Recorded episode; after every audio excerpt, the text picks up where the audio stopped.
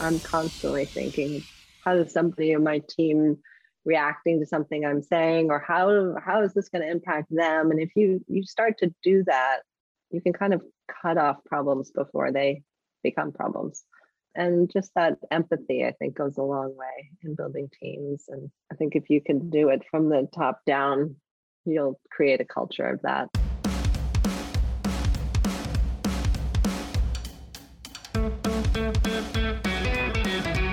After beginning her career in a completely unrelated field, Jen Aaronson soon pivoted into following her ultimate passion, the culinary arts.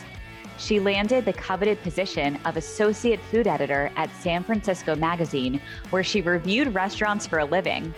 She then heard of an opening at Martha Stewart Living, and the rest was history. After 14 years there, it was time for a new adventure, and she left to co found a meal delivery service which would eventually become Martha Stewart and Marley Spoon. You're about to hear the inspiring story of a culinary whiz who loves her job and how a FaceTime pocket dial from Martha Stewart launched a partnership that changed Jen's entrepreneurista journey forever. Coming up, how frustrations or seemingly mundane steps in your entrepreneurista journey can actually be the best learning lessons what the process of building a meal delivery service business really looks like. Jen shares the team it takes to ensure the best quality, how Martha Stewart and Marley Spoon can help busy entrepreneurs make the most of their time at home. And finally, how you can get $100 off your first set of meals with Martha Stewart and Marley Spoon. This is the Entrepreneurista Podcast, presented by Socialfly. It's the best business meeting you'll ever have with must hear real life looks at how leading women in business are getting it done and what it takes to build and grow a successful company. It's beyond the gram with no filters, no limits, and plenty of surprises.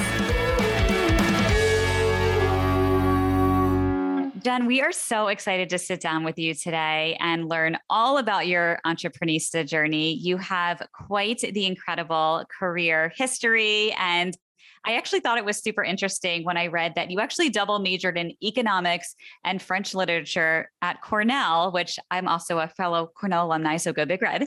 Um, but then you went on to work in banking, and now you're in a completely different industry. So I would love to hear a little bit about your journey, your career journey, and what led you to eventually co found Marley Spoon. Yeah, I had a very convoluted path. Frankly, I went to, to college as a pre med. I really always wanted to be a doctor. And then once, you know, I kind of figured out that that was not going to happen for me.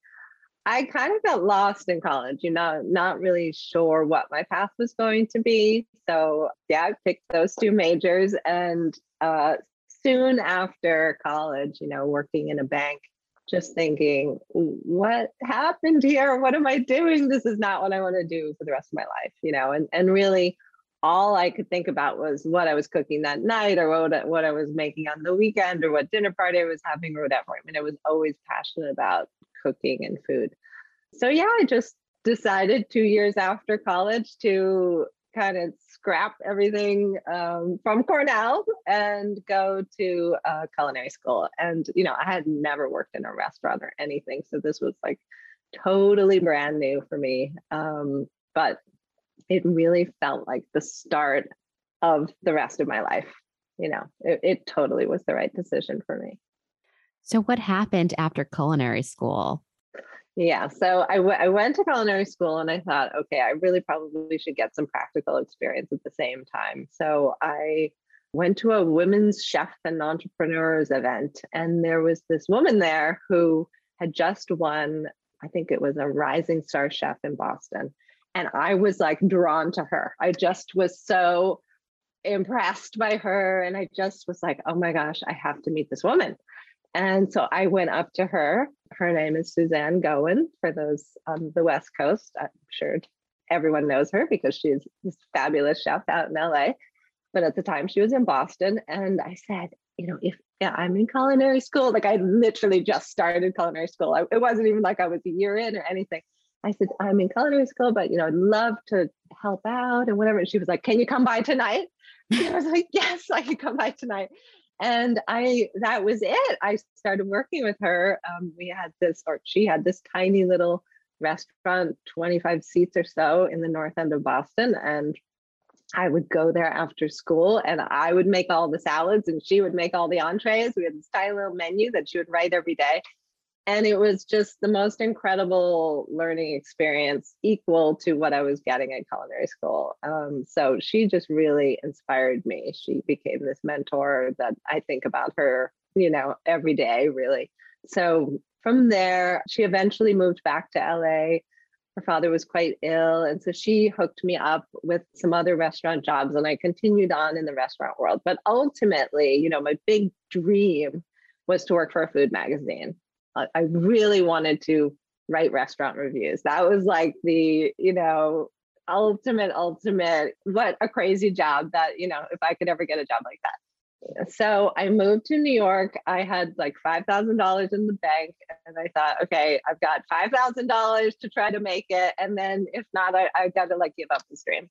So I started working for free in a bunch of food magazines and, you know, trying to get, trying to find my way, trying to find a job. And ultimately, I landed uh, while I was working at Saveur and I was in doing some recipe testing of food and wine. So I was like, loving being into these magazines. You know, this was the world that I really wanted to be in.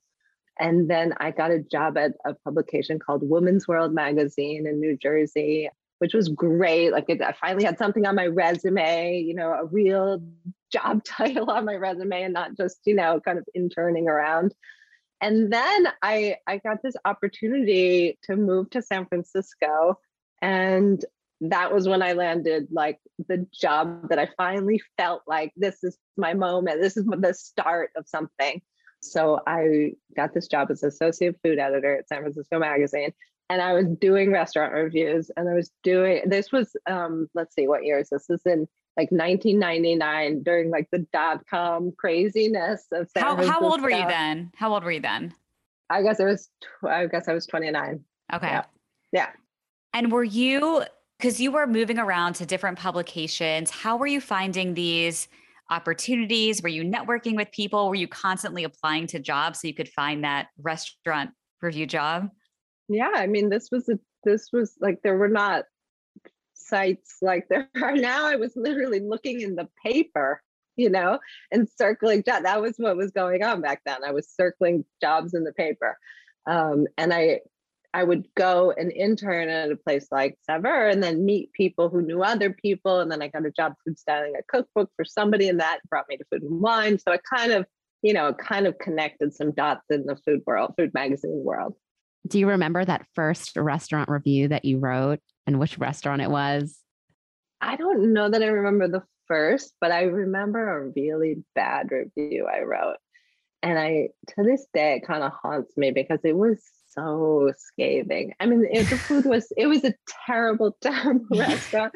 The food was awful. But, you know, now today as a restaurant owner, I think, God, that just, and they closed soon after, you know, oh and gosh. I, I really will hold that forever, you know, wondering if like, did that review, was that like the nail in the coffin? But in any case, that one I remember. I don't know that I remember the first one, but I wrote many, many restaurant reviews. It was so much fun. It was so much fun in that heyday of, you know, living in San Francisco to go to all these restaurant openings because it was just, I mean, one after another after another, like incredible restaurants. And um, me and the other 20 somethings in the office would just go to, you know, every night, couple of openings, or, you know, we got to go eat at this restaurant to do this review or whatever. So it was an extremely fun time. It definitely sounds like a dream job. I have a question for you about restaurant reviews because I don't know so much about how they work. You just mentioned restaurant openings. Is that typically when the reviews are done, like when there's a grand opening, or are you ever like totally undercover, just going in and eating and then writing a review? Yeah, yeah, yeah. yeah. The the openings are usually just the party to introduce you to what the restaurant's going to be like and see the decor, etc. But no, then you have to go back.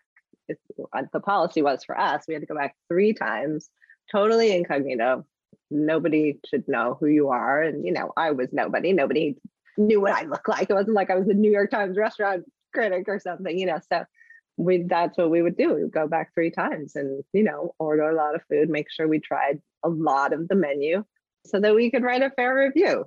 Or, you know, now that I think about it, hopefully I was fair. And what a fun job. Do you go with your coworkers or do you get to bring friends? Yes. I mean, the more people really that you could bring, the better, because then you can really get exposure to most of the menu. Yeah. I know. It was a great job. I don't know why I left it. I, know. Say, well, I'm like, oh, I think I want that job in my next life. yeah, yeah, it was, it was pretty good. Yeah, but ultimately, what happened was I really missed cooking, and I think that's that's kind of what tore me away from it, and and also wanting to move back to New York. So when did that happen? Tell us the next step. Yeah. Okay. So I, I was in San Francisco for two years, and then um, randomly I was at a baby shower out in San Francisco and I ran into this woman who was the West Coast editor for Martha Stewart Living magazine. And I was like, oh, I love that magazine. You know, that to me was the ultimate. I loved everything, Martha. And she and I just really hit it off. And she's like, you should, you have to come work at Martha. I'm like, great. Yes, would love to. She's like, you know, I'm going to talk to the food editor because I think they're looking for people. So she ultimately hooked me up with Susan Spungen, an amazing um, food editor and cookbook author. And I flew to do an, an, interview and then I flew back again to do a cooking trial, which was part of the test for the job. And man, that was nerve wracking because now we're talking, this is October 2001. So right after September mm. 11th. And I remember getting to New York and, you know, people weren't taking the subways, you couldn't get a cab. It was just very difficult. And I had to bring my groceries for what I was cooking to the test kitchen.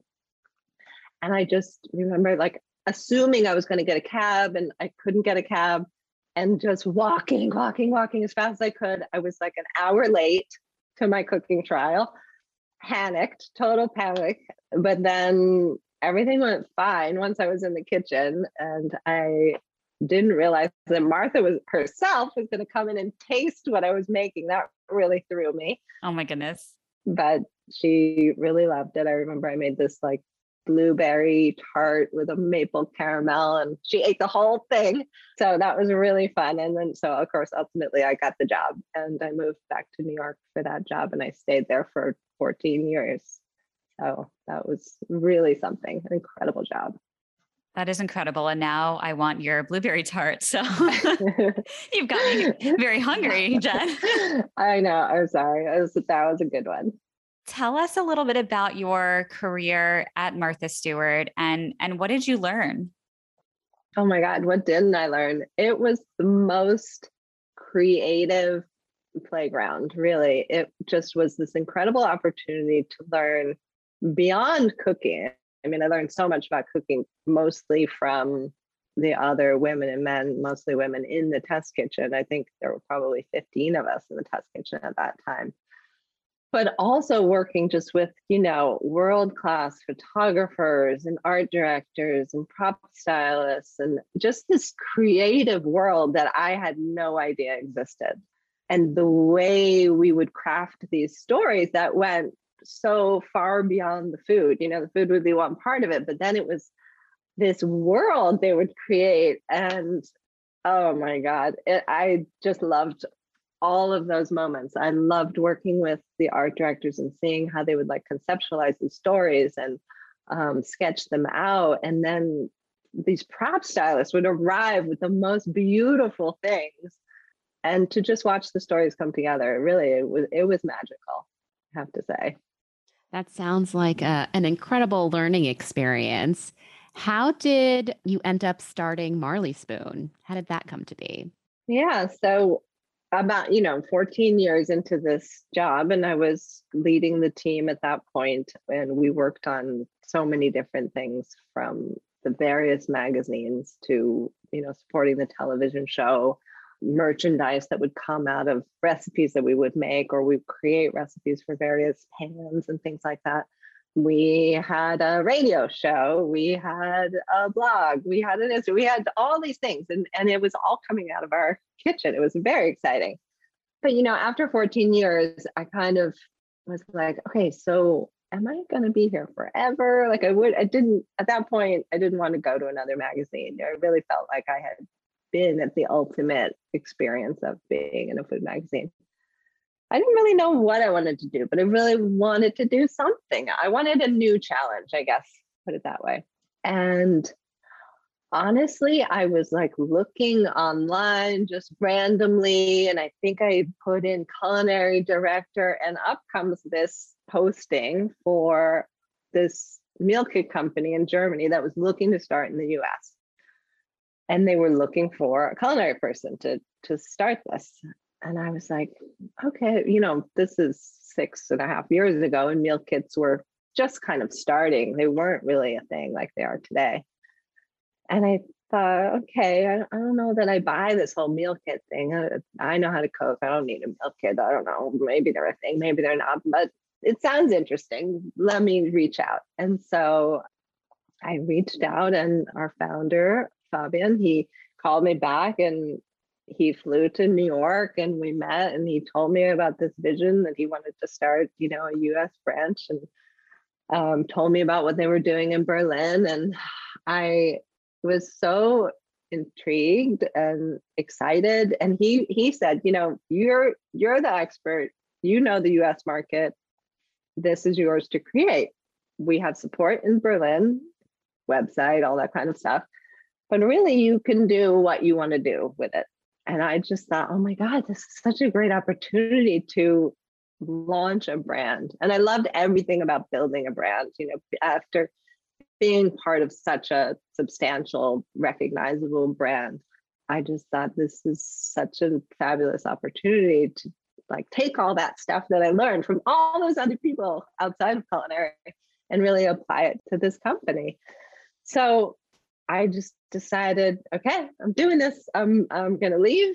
You know, and it was everybody couldn't believe I was leaving because I'd been there so long. And um, I just, you know, it was just me in the beginning, and then a marketing person and an operations person, and then it was three of us. And you know, I was doing everything from the start, you know, developing the food, having the photographer come to my house, photograph the food, trying to figure out how to get it on the website, um, where are we going to buy the food, source the food, everything. We didn't even have a facility to ship boxes out of. We were renting space to build boxes. I was building the boxes, stamping the boxes with a with the logo. I mean, it was really, really startup mode, but it was so exciting, you know, just coming from kind of drifting along for the past, you know, year or so in my job to all of a sudden like go, go, go. This is a whole new world. So it was super exciting and another great move. So that was that was good. How did Martha Stewart and Marley Spoon come to be, the collaboration together? Well, this is probably my number one favorite story that I tell lots of um, any new joiners to our company. I always tell them this story. So when I left Martha Stewart, I went and told her personally and told and she said, Where are you going? And I told her, and she said, Oh, well, I'm really interested in meal kits. So please keep me posted.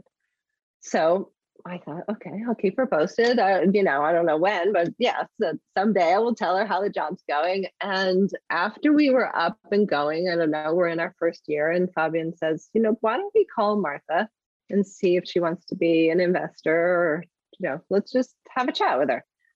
So I thought, okay, I guess I have to set up that meeting. And, you know, I was kind of thinking about the best way to do it, whatever. And I'm walking to Grand Central and my phone rings. And I look at it and it's a FaceTime from Martha. and I'm like, this is weird. She does not FaceTime me. She must, it must be a pocket dial, you know, because I'm I get pocket dialed a lot. My last name starts with two A's. I don't know. There's something about that that I think a lot of people mistakenly dial me. Anyway, so I answer the phone and then she's hysterical laughing. She's like, ah, she's like, Jennifer, I'm sorry. I guess I must have, you know, mistakenly called you. Oh, it was a pocket oh, dial. it was, it was a pocket dial.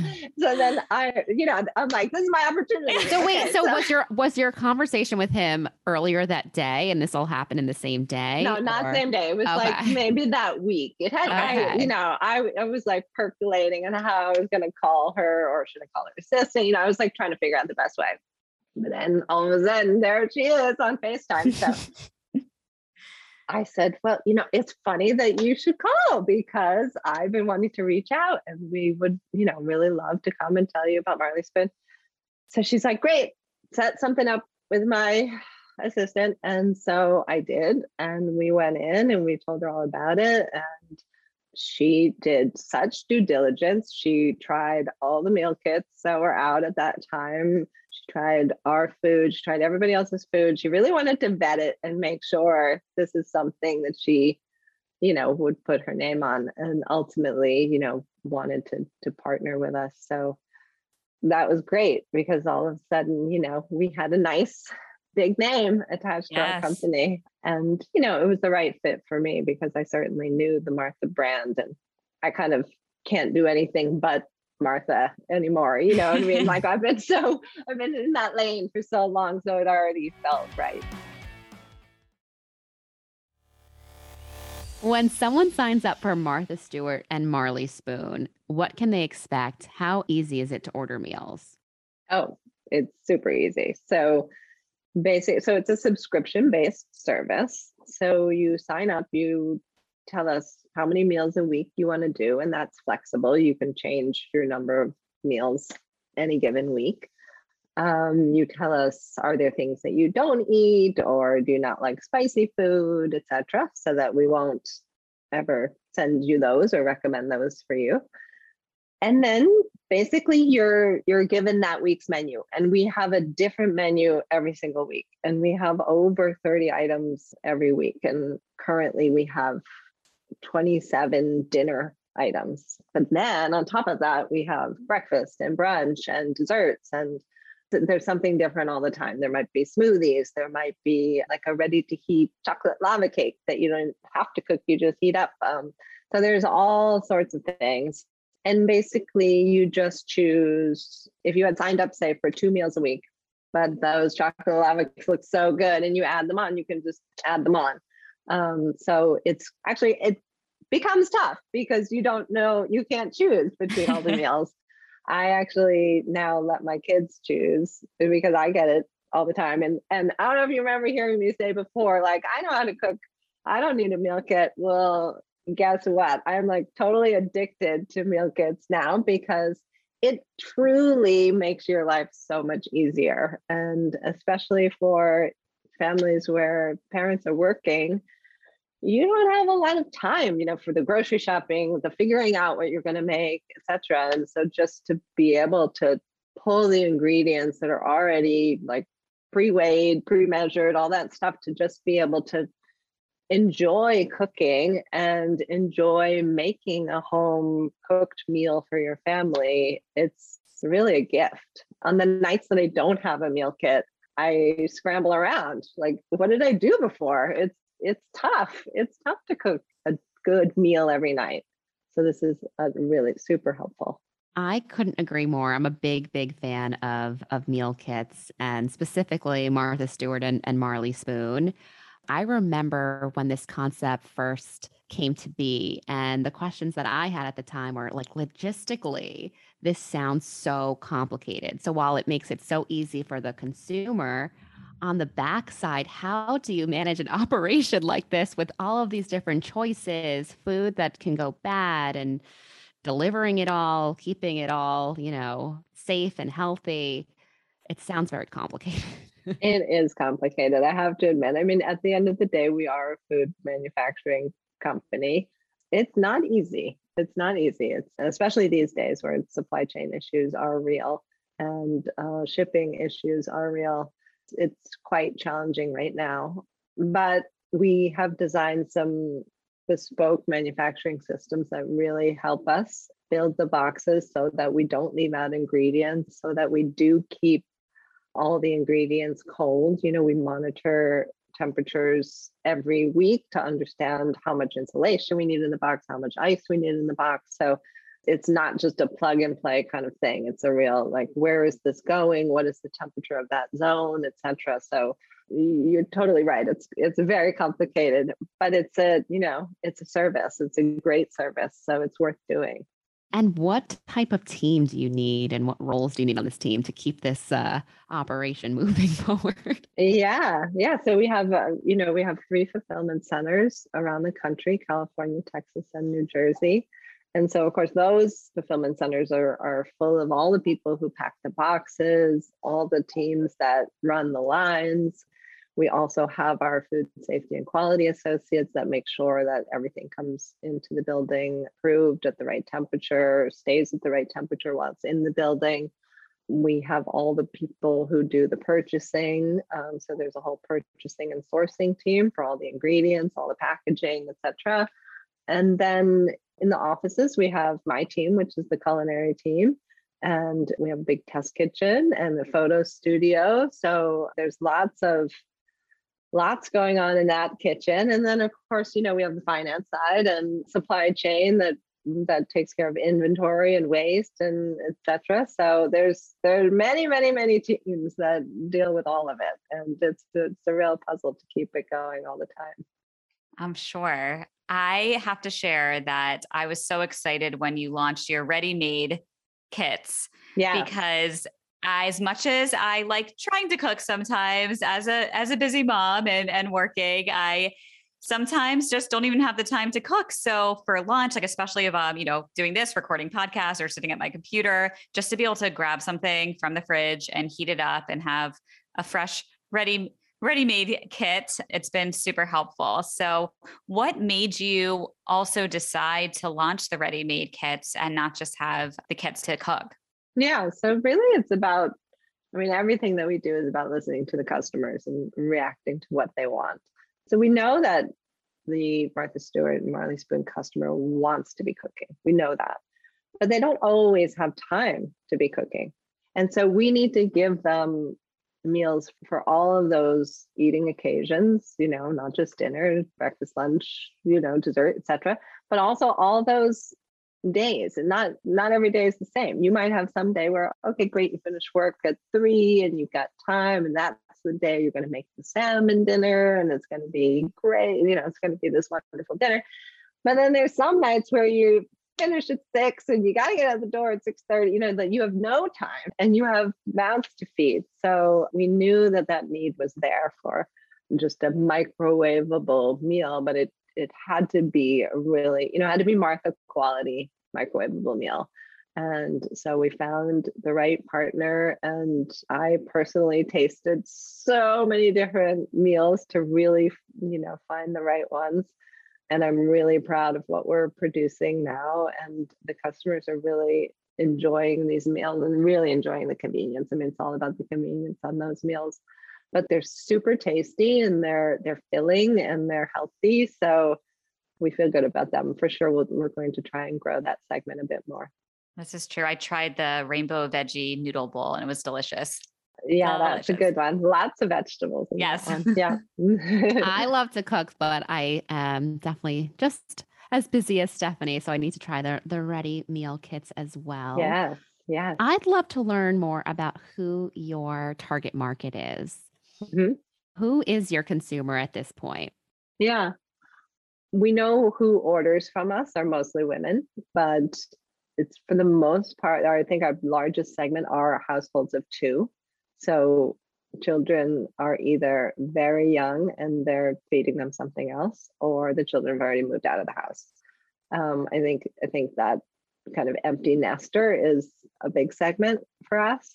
Also, you know, there are a lot of families where the kids eat something different. This just this is just a fact. It's kind of sad fact for me. I like to think that everybody sits down together and every household all across America. I know it doesn't happen in my house every day.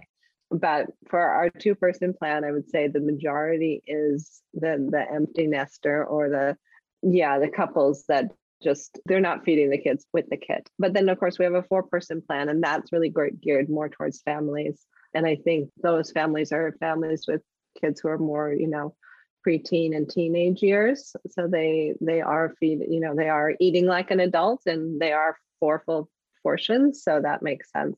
Well, I want to ask you a marketing question. So, at Socialfly, our mission is to set a new standard for how brands reach and resonate with women.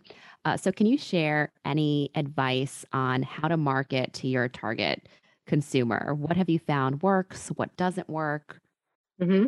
Well, our partnership with Martha, I think, has been a really big help for us. And really, any um, content that we put across that includes Martha is probably you know most impactful that as well as we use a lot of beauty dish imagery in in our marketing and we know which ones do super well always bring people in and which don't which also helps us on the um, on the recipe development side. So you know it's always interesting to hear from the marketing folks what's really making an impact and what's not.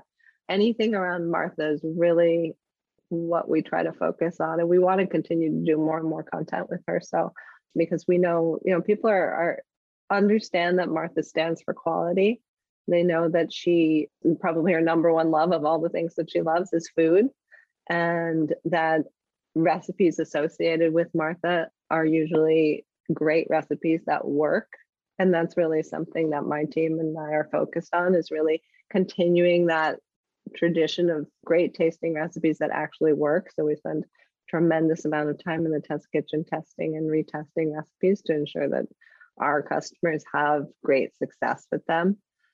So yeah, the more that we can do with her, the better, I think, on the marketing side. When you formed your partnership with Martha, can you share some of the learning lessons about developing a partnership in business, especially with like a celebrity or an influencer? Because I know a lot of our entrepreneurs who are listening would love to be able to partner with like a very well known public figure. What is that process like? What do negotiations look like? And how do you work out those deals? Yeah, I think our case was kind of unique, you know, because I had such a history with her you know explained how she did such due diligence in checking out the competition and the market but ultimately, you know, she she loved our product, but also knew that she already had a relationship with me, you know, so there was a level of trust there that, you know, I think is quite unique to maybe you want to form a partnership with somebody you don't never met before. That's probably going to be a lot trickier. So I just think we kind of got lucky in that sense that it made sense for our company. And also she was very interesting in, in kind of putting her name on a on a brand she could trust that I was running the team in the right way and knew her aesthetic and her taste so that it would align with her already. I won't go into the negotiations because I wasn't a big part of that. I really left that up to Fabian. So I can't speak so much to that. I feel like I was the connector and they took it from there. But I do think as a no name company to go from a like really totally unknown company to all of a sudden part of another very large well-known brand is such a great decision for any little company out there you know if you can do those partnerships it's it, it's certainly you know our trajectory was was huge after that so definitely something if you can make it happen worth doing how long did the process take and negotiation? And then once yeah. it was signed, in terms of implementation, what was that timeline like? I feel like it was relatively fast. I want to say nine months or so. First, she did all her tasting and all that stuff. But yeah, at the end of the day, I think it was probably nine months start to finish. So pretty fast. I have some more logistical questions. So, are there any, I guess, things that you were surprised to learn through I guess, the manufacturing process. So I know you spent a lot of time figuring out what meals to put in the kits, but are there any ingredients you can't include because they don't travel well? Are there any, you know, things that you can't do because of uh, just of all of the logistical issues? There are lots of them. I mean, my team would probably say the number one thing is avocados. We we don't oh. send avocados. It's it's really hard to send an avocado. You know, it's always overripe or it's underripe. If it's underripe, you know, then you have to wait till it's ripe to make that meal, and maybe the other ingredients are going bad. So we just avoid avocados um, and bananas and you know there's a lot of things that have a very short shelf life that we just don't mess around with because we don't we don't want to disappoint the customers. So we really have focused in on what are those things that do ship well?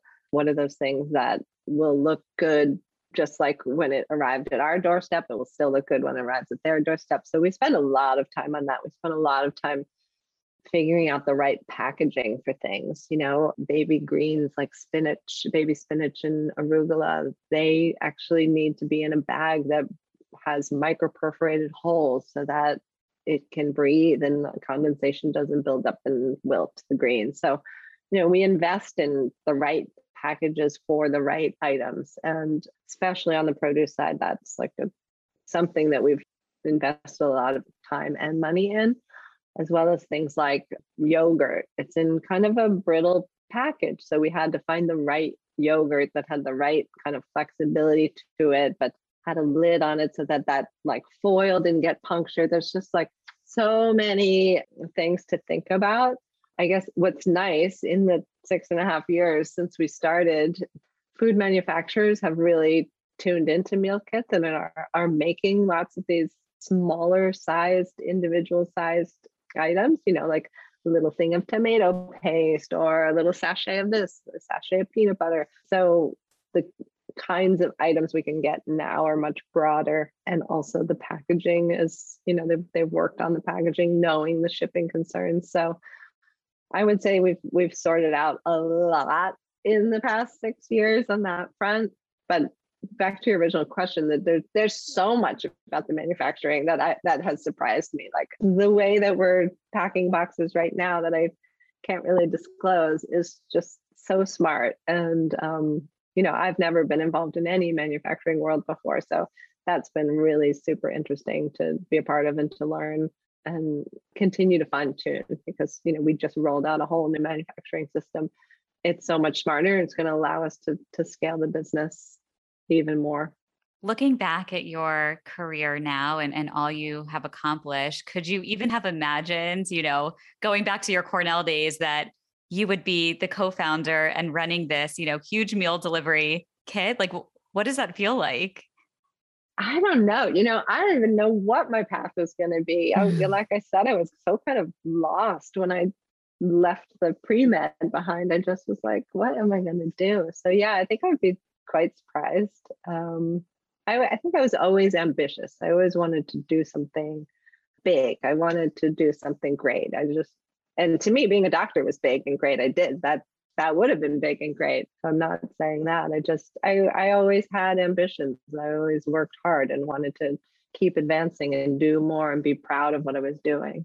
So that drove me. What are you most excited about with Martha Stewart and Marley Spoon? what's next in the next five to 10 years? There's a lot coming up, a lot that I can't share, but I will say, you know, even as of January, we have some exciting changes that will be coming to the menus, exciting new offerings. So you mentioned the ready made meals. There'll be more interesting new outside of the normal meal kit coming and it's right around the corner. So that's exciting. Can't, unfortunately, I can't tell you more details, but there's a lot coming. And then I think really beyond that, we'll probably continue to build at least one, if not two more fulfillment centers, hoping to get boxes even sooner to customers and maybe even shorten the the time from when you say you want the food to when you get the food. I think if we could, you know, have next day delivery or a day of or you know work on that kind of the logistical side of things i think that that would be a goal of ours in the next five years is to really, you know, right now you have to kind of lock in your orders a certain number of days in advance. But wouldn't it be great if you could just order something for tonight and have it delivered or tomorrow night, you know? That would be, that'd be good. Let yeah. us know as soon as that's live. We'll share it with everyone. yeah, for sure. So just more convenience like that, both on the cooking side, but also on the just the experience. All right, Jen, this is a fun little segment we like to do that you didn't know about ahead of time. We're going to do a few rapid fire questions. The first thing that comes to your mind, are you ready? Oh gosh, okay. I promise it, it's easy and fun. Okay. what song would you say best sums you up? Oh gosh. This is such a hard one. I don't even know if this is the title of the song. I can't stop this feeling. You know that? Song? Yes, can't stop I- this feeling. I don't know why Yeah. that popped into my head, but I don't know how why that sums me up. I won't even go there because I can't even figure it out. What is your favorite snack? Nuts, definitely. I always joke that I think I was a squirrel in another life because I just love, I love nuts, any kind of nuts. So I'm always snacking on nuts. And it's, it's also a great snack and it's really filling. It takes no time at all. But I'm very particular that they must be toasted. And I think you can digest them better if they're toasted. So Interesting. yeah, Toasted nuts. All right. What is your favorite ingredient to cook with? I would say anything out of my garden because I love to garden and I love fresh, super fresh ingredients. It always tastes better when you grow it yourself. And I recently brought to a friend's house some arugula from the garden and they were like, oh my God, this is nothing like arugula you get in the grocery store. And it's true. It's just, it's, it was like so spicy. So I would just say anything that I could grow on my own usually tastes better or that I could get from a great farm. Do you have a favorite restaurant and dish? Well, I mean, I guess I would have to say the restaurant that my husband and I own is my favorite. Um, favorite dish. I love cacio e pepe. You know that dish? It's basically um, spaghetti. I had it last night, actually. Oh my God, stop. It's such, it's such a perfect dish, right? Was it with spaghetti or bucatini? Do, you- do you remember? Spaghetti. Spaghetti. It's just such a simple, but if made right, perfect dish with just lots of pepper and usually pecorino and creaminess on the on the pasta. Just I love that. You're making me hungry again for the the second time, the third time in this uh, recording. And tell everyone because we didn't even talk about it yet. The name of your restaurant. Yeah, so it's called Borough Six Wine Bar. So we named it Borough Six because we like to think where we live here in Westchester is the sixth borough of Manhattan. And it's a wine bar. It was started without a kitchen. We just had a toaster in the beginning, and we really focused on charcuterie and cheeses and salads. And now we've built out a full kitchen, have a fabulous chef, and we've been hot meals. And so it's great. We love it. How would your friends and family describe you in three words? I think they would say that I am introspective slash quiet. Um, although I've been super talkative today, so you probably would never have guessed that. I think they would describe me as an extreme multitasker, doing a thousand things and on top of a thousand things. And then I guess loyal. I'm not somebody who makes a thousand friends and doesn't really connect with them. Like I, I make few friends and I'm quite loyal and stay close to those friends. Final rapid fire question: Do you have a hidden talent? Hidden talent. I'm really good at jigsaw puzzles. Like- Ah. But I kind of want to compete at a jigsaw puzzle competition. I don't know if there's even that sort of thing, but I love jigsaw puzzles and I'm always doing one. All right. If any of our listeners know of any jigsaw puzzle competitions, please reach out to Jen. I Oh love gosh. jigsaw puzzles too, but I don't get to do them that often. Are you, would you want to compete in a thousand piece competition, 500? What's your Yeah, I usually I usually do a thousand piece. Wow. Um, I recently just did a 2000 piece. That was a big one. I it's like kind of pushing the limits of my table space, but um, yeah, I like a thousand the best. My team actually gave me this puzzle of the month club membership, and that's been the best present ever. So every the beginning of the month, I get a new puzzle. So that's and how long does it take you to do a thousand piece puzzle? I'm so curious. Not long. Like Wow. when I go to my parents' house, I always start a puzzle the minute I get there. If I'm there for the weekend, and I'll finish it in the weekend. Where do you put all of these puzzles? Do you do you put them back in the box once you're uh yeah, as soon as it's done, I just like put it back in the box and then I'll give it away to a library or, you know, to a friend or whatever. Yeah. And but here's the thing. Here's the thing with puzzles. For me, it's kind of like meditation. I'm I'm working on a puzzle, but I'm working through the email I'm gonna send or that slide deck I need to make. Like that is my serious thinking time.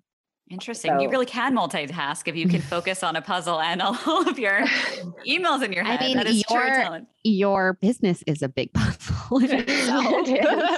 It is. So you're in the perfect. Like yeah, you're in the perfect uh, place. Yeah, for sure. so outside of business, what do you like to do for fun? I love to play tennis. Become a mad tennis player. I think maybe three years ago I got serious about wanting to play tennis. And now I play every day, sometimes twice a day on the weekends, definitely twice a day. And I've just, you know, met this great group of women. I've joined some teams. We've had just it's added so much to my life but really i wouldn't i couldn't do this when my kids were little you know so, so now i feel like this is my thing outside of my jigsaw puzzles it's my thing that i get to go do you know it's only five minutes from my house to drive down and play tennis and it keeps me active but it's also super competitive you know and i like that about it. I've always liked competition and you know i've always liked being on a team. So it satisfies a lot of things and actually it ties so well with the business world if you think about being on a team and strategizing like all these things that I work on antennas, I think that actually relates to my team at work. And maybe we should talk about that. And one thing I read a lot of sports psychology books and best tennis game of your life kind of books. And it's so relevant to work life. It is I I actually now send chapters to people on my team like this is so relevant to what we were just talking about that you're trying like this hurdle you're trying to get over it's written out in that relating to tennis, but like the exact same way to solve the problem. So that's been a fun outcome of being involved in tennis more. That's so awesome and interesting at the same time. And I know you mentioned you you have kids. How old are they now? So I have an 11 year old daughter. She's almost 12 on Thanksgiving Day. She turns 12. And my son just turned 16. And what has it been like, you know, being a working mom and building this, you know, huge business, especially with Martha Stewart and Marley Spoon over the past six plus years while raising a family because they're both I know a lot of work. I have a, a two year old and it's, it's not easy. Any tips you can share for how you've been able to balance everything? Yeah, I think it's really important to to make time right? So anybody, I have a lot of moms on my team, and if they need to start working at 11 and they or they get up really early in the morning and work then like it's just that flexibility needs to be there and that was something that i had which really really helped because i am somebody who gets up extremely early like sometimes four in the morning and like that's good thinking time for me and I'll get a bunch of work done. But then when my kids get up and I can be there and actually like walk with them to school and I can take that chunk of time with my kids and then go back to work. So it's just about making sure you're in a position with flexibility built in um, because I really don't know how I would have done it in any other way. So, so important. I, I, couldn't agree more. Do you have a favorite mantra or quote that defines you or that you live by? I think it's really important to stay humble. I think you have to be able to put yourself in somebody else's shoes and see it through their eyes. One of our values at Martha Marley Spoon is to have no ego. And I think I can't say enough about how important that is. I'm constantly thinking about, you know, how does somebody in my team reacting to something I'm saying or how how is this going to impact them? And if you you start to do that you can kind of cut off problems before they become problems. And just that empathy I think goes a long way in building teams. And I think if you can do it from the top down you'll create a culture of that. And lastly uh, what does being an Entreprenista mean to you?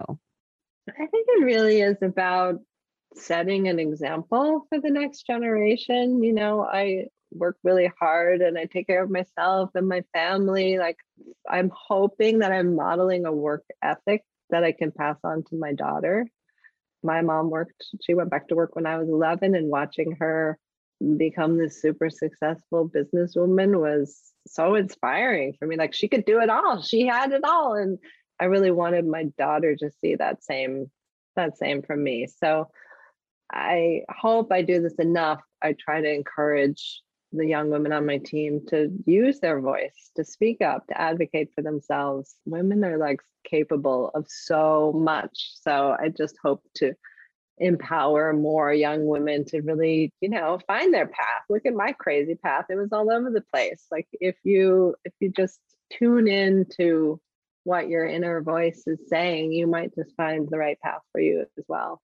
Yes, I, couldn't agree more. Listening to that voice and following your heart and your gut is so important to to keep moving forward in in your journey. Jennifer, thank you so much for sharing your story and Entreprenista journey with us. It has been so wonderful to get to hear all of these learning lessons that you've shared and the inspiration that you've shared and you've also made us very hungry. I need to go go have some of my my meal kit when, when we stop this recording. Jennifer where can everyone follow you and catch up with you on social?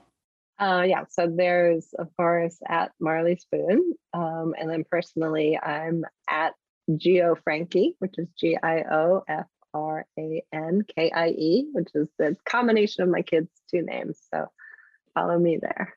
And we will definitely link out to all of your social channels in our show notes. And for our Entreprenista listeners who would like to try Martha Stewart and Marley Spoon, you can head over to entreprenista.com forward slash Marley Spoon to read all about our experience with Martha Stewart and Marley Spoon. And of course, you know, we always have special codes for each of you. You can get $100 off your first four boxes. So again, that's entreprenista.com forward slash Marley Spoon. You will get $100 off your first four boxes and hear all about our experience.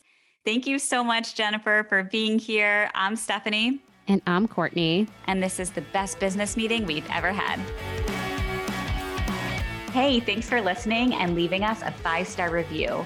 We'd really appreciate it. And we'd love to stay in touch with each of you.